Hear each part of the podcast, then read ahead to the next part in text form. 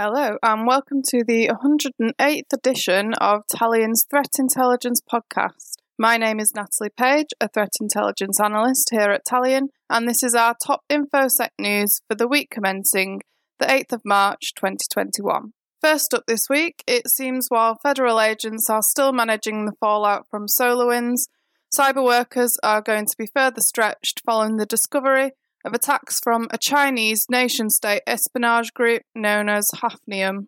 The group have been disseminating attacks utilizing four zero day vulnerabilities affecting Microsoft Exchange servers, successfully breaching an estimated 30,000 organizations in the US. It has been confirmed by Microsoft that since the disclosure of these vulnerabilities, other non disclosed APT groups have been observed weaponizing these exploits to infiltrate and move laterally on targets' environments and establish deeper persistence. Several patches linked to this event have been released by Microsoft, paired with a script for organizations to check if their system is vulnerable to the exploits. Over 300 indicators of compromise have also been identified connected to these attacks, which have been ingested into our alerting platform for our clients' protection. Exploits have become an extremely popular piece of armour for both state backed and financially motivated groups in assisting in the successful execution of their campaigns. Patching, or the lack of, has been a growing concern within the cyber community, with the success of a large portion of attacks in 2020 being the result of patches not being implemented promptly.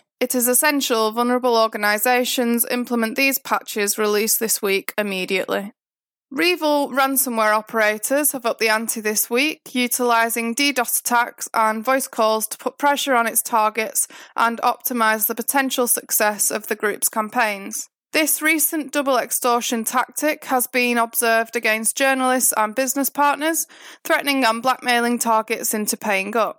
This is a tactic we have seen become extremely popular in recent times, with infamous ransomware strains such as Doppelpaymer, Ryuk, and the now retired Maze adopting the technique of harassing victims via phone calls. This extra layer added by REvil of DDoS attacking its victims further enhances the potential success rate of their attacks. REvil operators have begun advertising this double extortion tactic as a free service, with operators so confident in their attack method that the group take a cut of the profit from the affiliated partners post infiltration.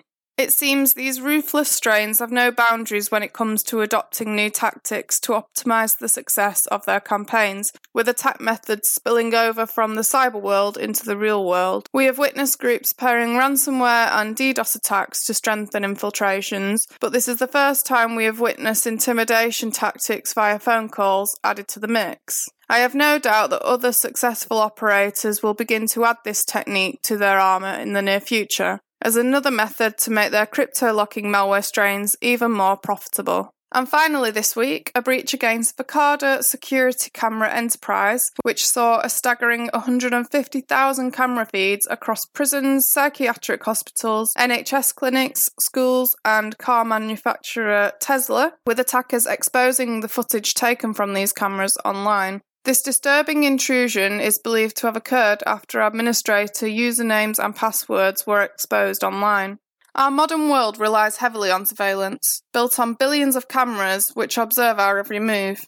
We have essentially created an infrastructure which all adversary classifications across the threat landscape can leverage to achieve their goals. It has been claimed that the attackers behind this breach were motivated by hacktivism, demonstrating that it's not just the financially motivated and state backed threat groups who find worth in an attack of this nature. What is most concerning about this breach is the sheer scale of devices compromised, combined with the types of organisations affected. With the NHS being one of Verkada's biggest clients, serious doubts will be cast for current and potential future clients of Verkada, with this breach causing serious reputational damage, especially when considering the types of highly sensitive and intrusive surveillance the organisation carries out.